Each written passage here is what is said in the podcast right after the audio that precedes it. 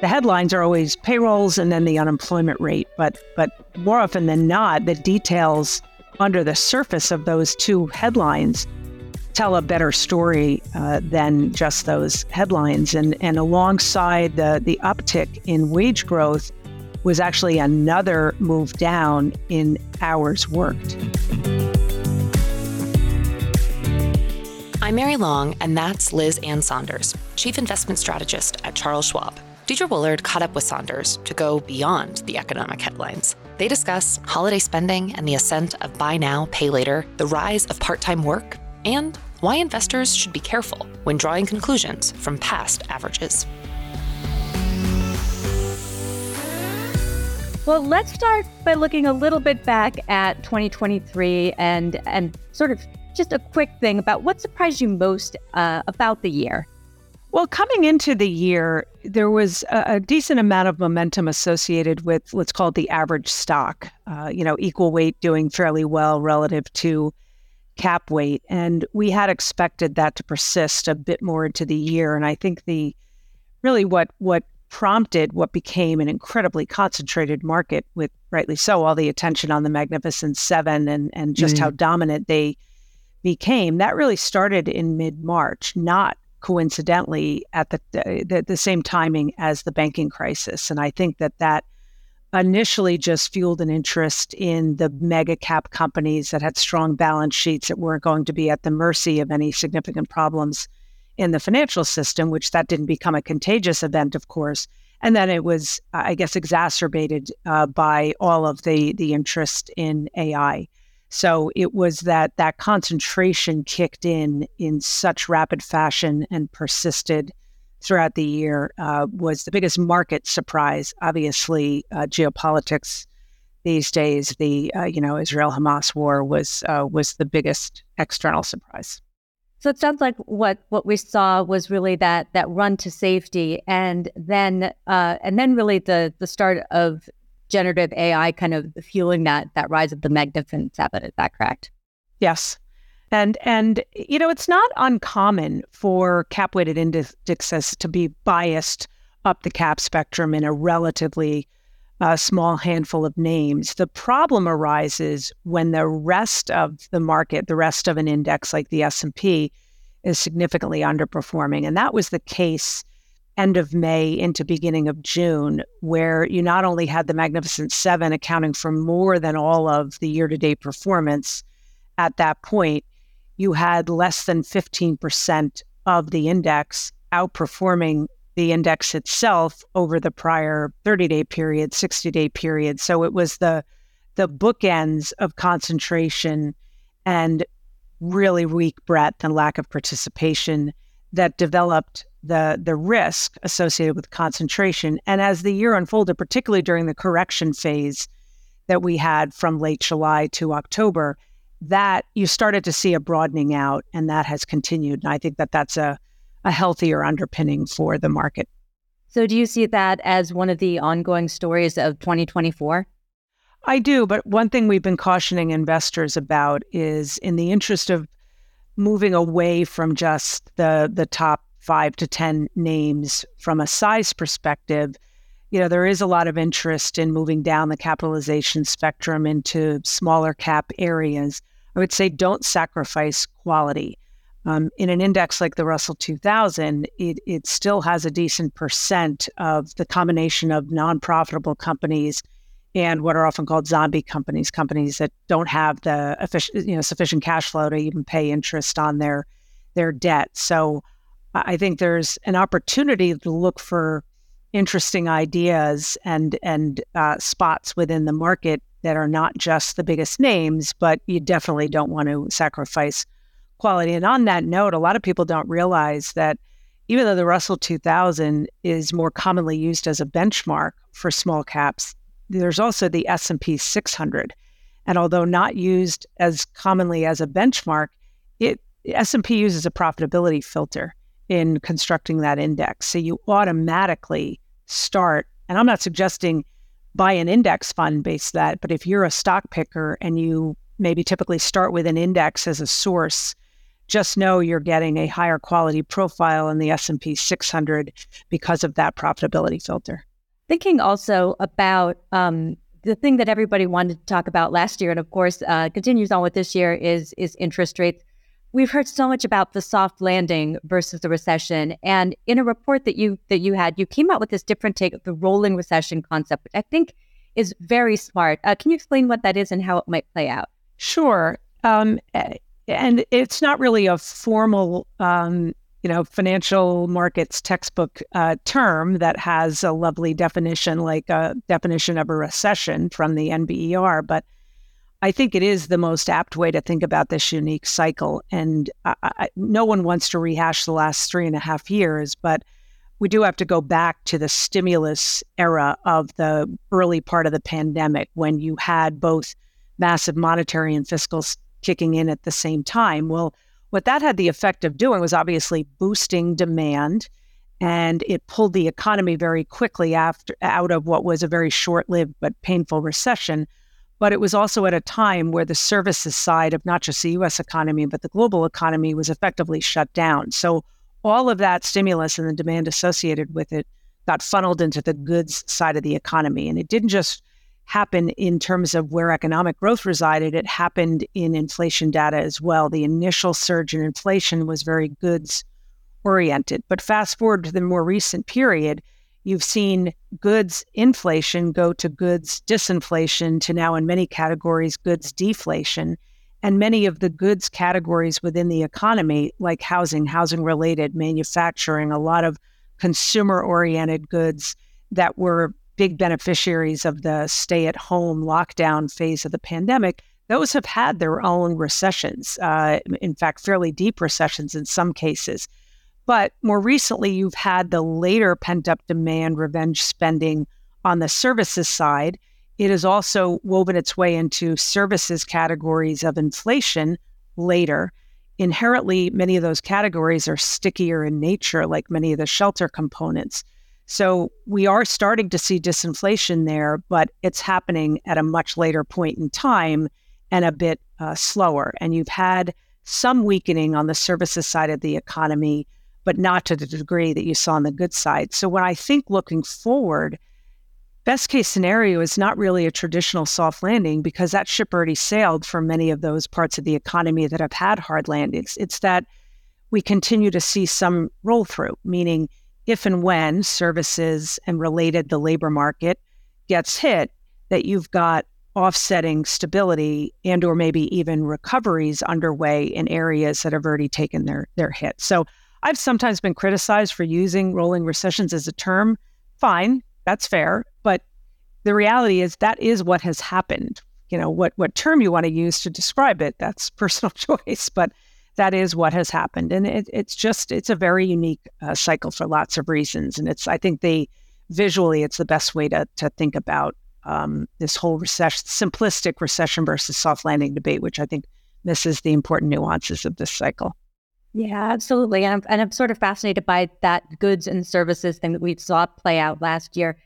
Seems like like travel, the the so, so-called revenge travel, is still going on. But what are you looking for with with regard to the consumer. I mean, the holidays the holidays were good. It seems like the spending numbers were strong. What are you looking for for this year? Yeah, I, I don't. The, the holiday uh, spending was fairly strong, clearly biased toward online versus in store, and then you had some underlying things that that probably bear watching, like not much of an increase in credit card use for spending, but a huge surge in buy now, pay later. And that makes sense for the user of, of a system like that because the fees are less, the rates are less. But when you look at the background conditions for the consumer, particularly if you look at various sort of income segments um, or or net worth segments, you have, for the most part, seen a full drain of excess savings for those lower income cohorts. And that suggests that we we we do have some segment of consumers that are arguably a bit tapped out. Savings rate is down, the excess savings isn't there. Obviously, things like increased credit card use, which has been significant, notwithstanding the the shift recently to to buy now, pay later, you know, brings with it incredible uh, interest costs. And then you add in the return of student loan payments. You've started to see auto delinquencies um, pick up broadly, but particularly for subprime down the income spectrum. You're seeing the same thing in credit card delinquencies. So there there are some cracks that have started to to form. Maybe not in the aggregate for the consumer, but where the health still exists is more up the the income net worth wage spectrum. But even there, you have started to see a rolling over in things like luxury goods. So I, I think we're we're probably at the tail end of of an environment where consumer spending was much stronger than a lot of people thought it would be, particularly given that consumer confidence has been so weak. So was, we've been in this weird environment. What they're saying is pretty dour, but what they're doing is is in stark contrast to that. I think we may be now at at a point where we're going to notice uh, more frugality, um, even if inflation continues to come down, which is obviously a particular benefit to uh, those on the lower end of the income spectrum because that's that just acts as a much more direct kind of tax on on lower income consumers. But I I think that excess savings story is largely in the rearview mirror now. But it's interesting too, thinking about you talked about jobs and wage growth and how that that factors in. So you're looking at delinquencies, you're looking at how the consumer is is saving or not saving. What else are you looking at to sort of judge where we're at right now? So, you know, wage growth continues to be uh, strong, and there's nothing wrong with that. We we all want people to be employed and and make uh, you know, decent wages. The rub, of course, is as it relates to Fed policy, and I think that that was one of the the clouds that maybe came onto the horizon with the most recent jobs report for December. Is you saw that uptick in in wages, and there's the, that potential connection point to inflation, and maybe provided the Fed some discomfort that they maybe have a little bit more to go in terms of, of bringing inflation down to or near their their target. But in addition, you know, also as part of the monthly jobs report, which the the headlines are always payrolls and then the unemployment rate, but but more often than not, the details under the surface of those two headlines tell a better story uh, than just those headlines. And and alongside the the uptick in wage growth, was actually another move down in hours worked. And so that's a sign of what is also unique in this cycle. There, this notion of labor hoarding is very valid. Companies are hanging on to their labor. They're they're more hesitant to, you know, put out large uh, layoffs. But hours works reflect whether it's an interest in protecting margins or just a, a demand side of the economy story I think that that tells a story of a little more economic weakness than you might pick up if you only focused on the headline beat of payrolls or the lack of any move up in the unemployment rate. The other thing I'd say about you know payrolls and the unemployment rate is payrolls comes from the establishment survey that the Bureau of Labor Statistics does. That counts businesses. And every month they have something called the birth death adjustment. It's just a it's not the birth and death of people the estimated birth and death of businesses, and they tend to overestimate births and underestimate deaths when you're in a slowing economy. For the 216,000 payroll jobs created per that survey uh, that we got last Friday for the December jobs report, I think it was 110,000 of that was driven by this these birth death assumptions. Um, that's uh, probably outsized. And it's one of the reasons why every month in 2023, with the exception of July, has been revised down. We don't know whether December will be revised down because we won't get that until the January jobs report, which doesn't come until February. But also the household survey, which is a survey of people.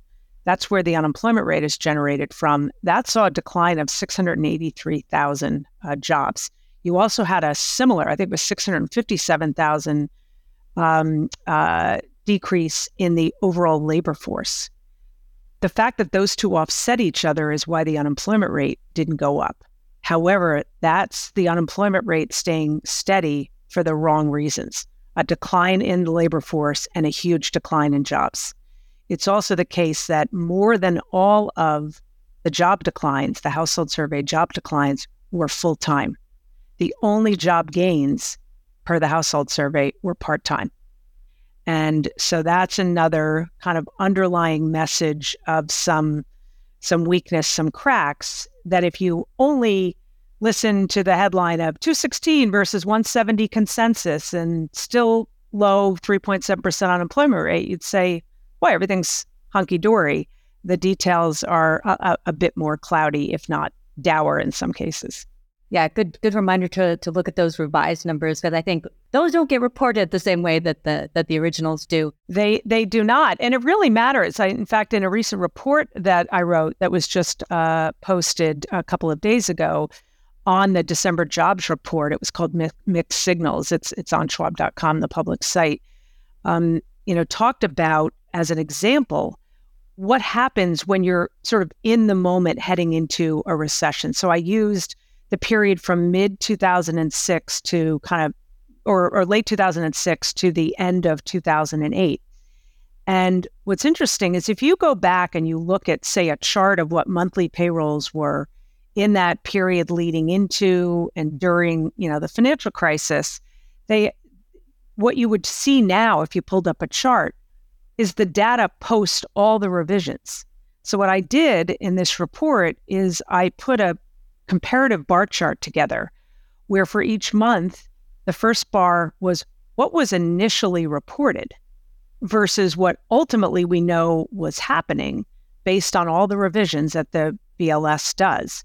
And the net is that over the period of time we looked at, at the time, you would have thought 1 million jobs were created, which is part of the reason why, even into the first half of 2008, look at a lot of headlines, newspaper headlines, magazine headlines, research report headlines that were saying, yeah, there's stuff going on with housing, but no recession risks because job growth is so strong. Well, during that period, at the time, we thought a million jobs had been created over that span of time when in fact, post revisions, um, 2.2 million jobs were lost. So Eh, context is really important. We, again, I'll just remind you that if you go back through any kind of typical charting service and you look at a chart of payrolls or any other economic data point that is subject to revision, what you're seeing is the post revision numbers, which at that time you didn't have those. right. That's not what people were reacting to. Right. Right. And by the way, I, this, I, you know, I know I often sound like Debbie Downer when talking about recession or rolling recessions. To be perfectly honest, we're going to get a recession, uh, you know, uh, an officially declared recession by the NBER. That's how cycles end. It's always going to happen. We never know when. I think the economy cracking a little bit more here sooner rather than later would actually be better from a market backdrop perspective and maybe even from an economic perspective because that would allow the Fed to not just be in pause mode, which they're in now, but actually be able to uh, look at loosening policy. And I think the market is right now a little bit sort of over its skis in terms of expecting five or six rate cuts this year, including the first one coming as soon as March. I, I think maybe that's a little aggressive, but more weakness sooner rather than later, I think would keep the weakness more constrained, I think would be better for the economy from a Fed policy perspective and probably a better backdrop for the stock market. Yeah, absolutely. Because I think that that happens where we wait and Fed waits till it gets bad enough, and then all of a sudden it's rate cut, rate cut, rate cut. So what you're saying, it sounds like, is take a little bit of the pressure off and and have a more gradual approach. Correct. Yeah, that makes that makes a lot of sense. I want to talk about something else that that gets a lot of headlines, which is the yield curve inversion. I I think, you know, I, it's hard to make sense of. You know, there's a lot of headlines about it, but what is it and what might it be signaling right now?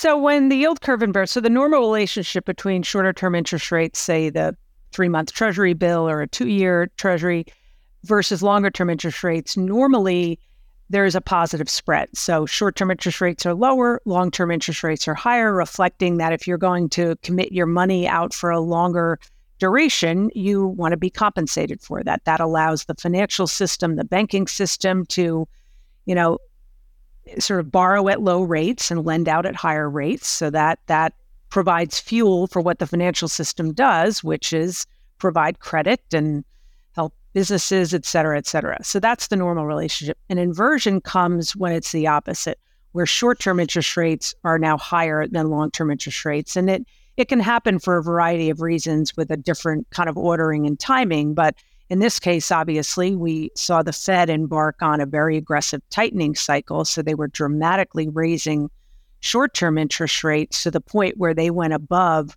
long term um, interest rates.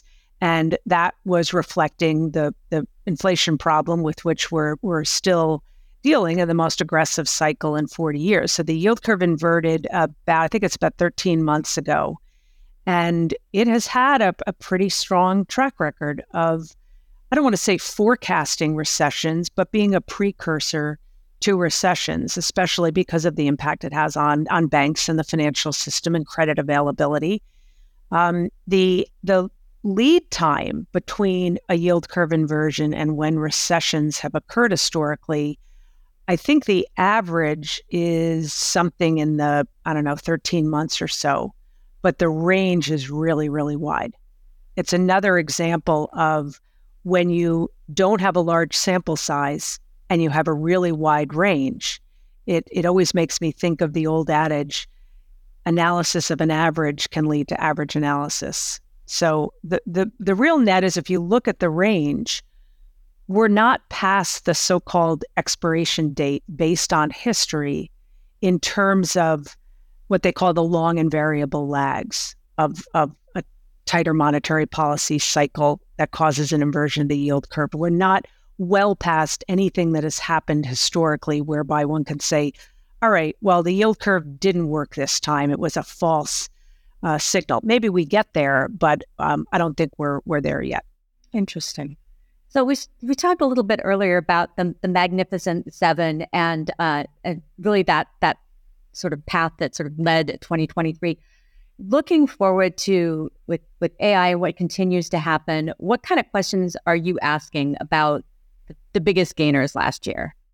Well, I think 2024 could still be a year very focused on AI. But I think what we might be starting to see is a shift in interest away from just call it the providers, yeah, the creators, the the, the semiconductor area, the, the the the sort of gears of AI to the users of AI, which of course that spans just about any industry, any sector, where companies are finding they can uh, adopt AI, use AI, whether it's for efficiency or productivity, or you know, growing their business in in other areas.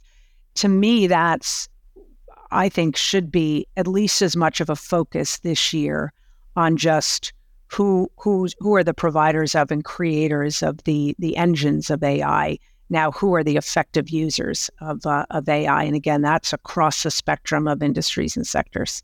Last year was sort of, uh, you know, Mark Zuckerberg t- called it the year of efficiency. And we saw a lot of companies being more efficient, showing that they were cost cutting. You know, do you think that that is something that's going to continue uh, this year as well? I do. I, I think, you know, margin protection, uh, I think is will continue to be a pretty powerful force. And and so far so good because estimates for 2024 have been quite resilient. And in part it's because companies have been focused on protecting margins in an environment where, you know, unit demand has been coming down, the cost structure has been hefty, particularly on the labor side. And that's part of the reasons why, you know, a, a metric like hours worked shows that weakness even if wage growth or layoffs have not. So uh, it's another example of to see how companies have been protecting margins. You do have to, you know, peel at least one layer back from the onion to see how they're they're doing it, absent solely via the typical labor market part of the cycle where you have, you know, mass layoffs and you see a, a, pretty sharp increase in the unemployment rate. That that has not been a characteristic, at least not yet, of this cycle. But companies have found ways to uh, to keep margins uh, at a relatively healthy uh, level, and some of it is through what they're doing in cutting hours, other is, has to do with investments that they're making in efficiency and productivity, inclusive of AI. And there's definitely this this need to uh, to cut corporate debt. That was a, a big theme last year. So, what are some of the impacts now, especially as as money has become more expensive?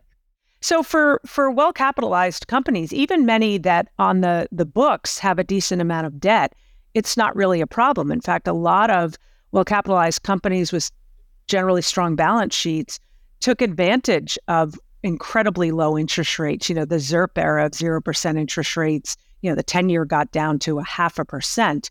A lot of companies took advantage of that. They might have borrowed, but typically it wasn't because they needed to borrow to fund their operations. They might have borrowed to pay a dividend or to buy back uh, stock, or they termed out their debt, which is why we've seen so much resilience in the corporate sector in the face of an aggressive, you know, 40 year record aggressive uh, cycle on the part of the Fed. And frankly, a lot of consumers did something similar. The the massive shift from adjustable rate mortgages to fixed rate mortgages meant that this huge surge in interest rates did not bite as quickly to the same degree on the corporate sector on much of the, the consumer sector. Now, on the corporate sector, that's exclusive of the weaker companies, the zombie companies that do have debt coming due. They have to roll over that debt at now much higher um, uh, interest rates. And many of those zombie companies, even with lower interest rates that they've been paying on their their debt, don't have the cash flows. So I think the the hurt point is is still to come for those weaker companies. You know, zombie companies were really sort of uh, propped up or allowed to stay afloat courtesy of zero interest rate policy.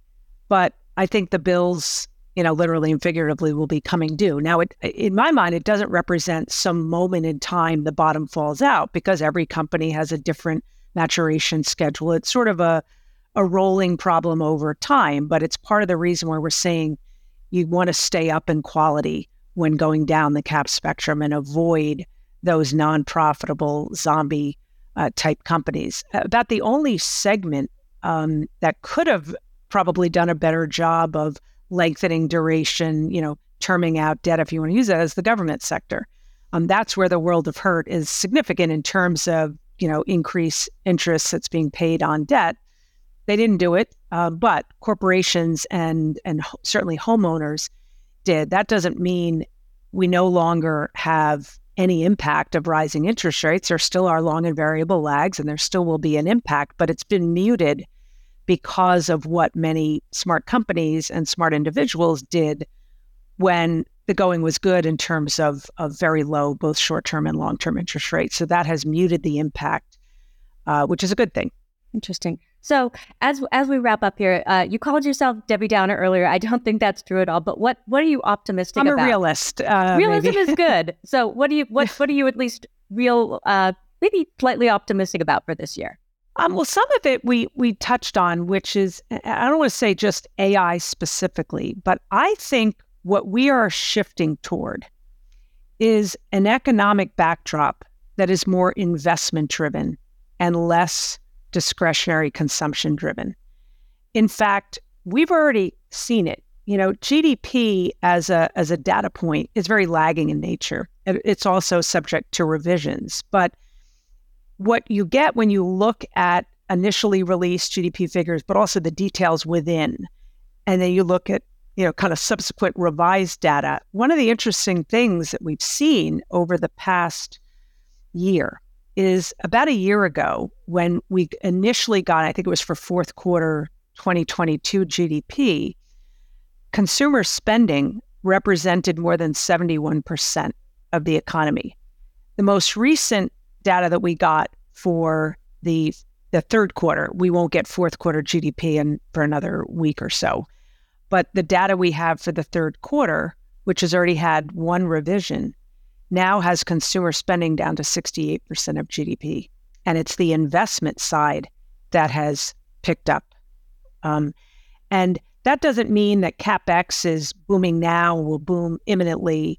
We're, we're in a, an uncertain time especially for things like capex, between geopolitics and just labor market uncertainty and recession uncertainty, not to mention, you know, election uncertainty. I don't think this is an environment where companies are likely to really kick in a capex cycle other than in areas that they deem really important and strategic. But when I think beyond the next couple of quarters, I think I think this is going to be more of an investment driven economy and that I think that's a better backdrop for growth. I think it's a better backdrop for for the employment situation, uh, especially when you have not maybe this most recent cycle, but in past cycles when consumption was growing so significantly as a share of the economy and it was happening off the back of debt.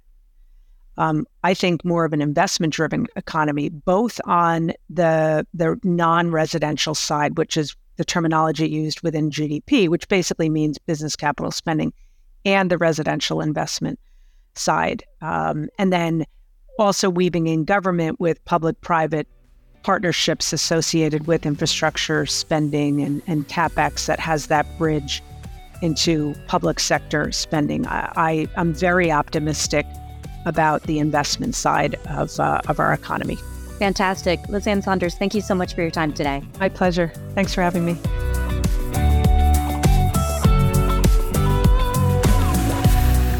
As always, people on the program may have interests in the stocks they talk about, and the Motley Fool may have formal recommendations for or against, so don't buy or sell stocks based solely on what you hear. I'm Mary Long. Thanks for listening. We'll see you tomorrow.